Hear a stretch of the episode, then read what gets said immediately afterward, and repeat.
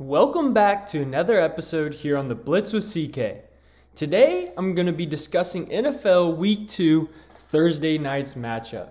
Now, I hear a lot of concerns about this game's only been streaming on Prime Video, I want to say.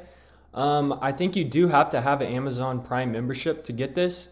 I think it's more of a deal they struck with the NFL last season, trying to promote their business and their streaming business as well. So it'll be interesting to see how many viewers actually um, tune into the game tonight. But I know I have Prime, so I'll be tuning in for sure. But to get right into it, we have the Los Angeles Chargers who come in at 1 0 versus the Kansas City Chiefs who are also 1 0.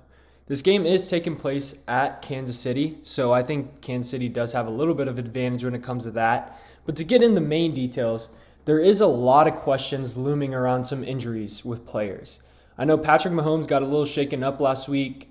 Um, Keenan Allen is probably going to be out tonight. So I think um, those are big key impact players, especially for Justin Herbert losing Keenan, Keenan Allen. That is one of his go to receivers. So a blow like that is big for their offense. Mahomes does have a problem with his wrist. Um, he came out in a press conference and says he'll be fine. He'll be uh, playing through the soreness. It is on his non dominant um, hand, so it shouldn't affect him too much. And I know this game means a lot because it was a season defining moment for the Kansas City Chiefs last year. So they want to get some revenge in a game they lost. And I know Mahomes wants to get some revenge just for personal sakes. I think Kelce is going to play a big role in this game. Um, he did such a good job, and he was seventh in I think, receiving yards last week out of all receiving people. And he was the number one tight end, of course.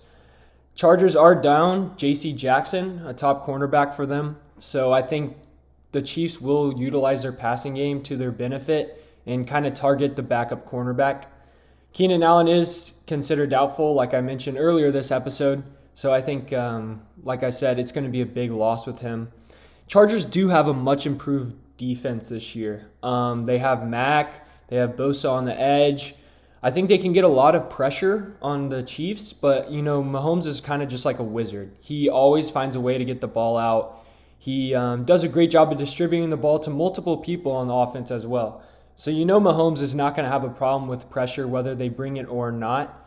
Now to my final analysis here, I think Mahomes does not have a game like he did last weekend. Um, last weekend, he put up video game numbers against the Cardinals, and the Cardinals were a playoff team. Um, I think it does show how good they still are, even without Tyreek Hill. That was a huge question mark coming into the season is how the Chiefs offense was going to be able to perform without a downfield threat like Tyreek Hill. But I think Juju stepped in his spot pretty good.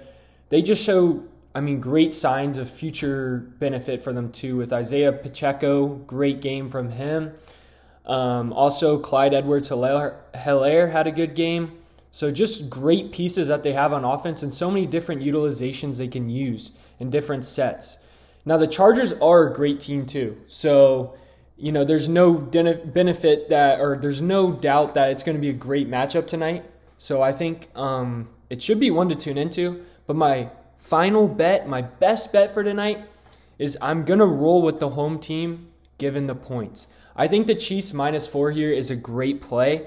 Mahomes does have that little chip on his shoulder that want to get back after a bad game against them last season. So I think he does a great job, comes out firing, you know, with the fans behind him. First home game this season for the Chiefs.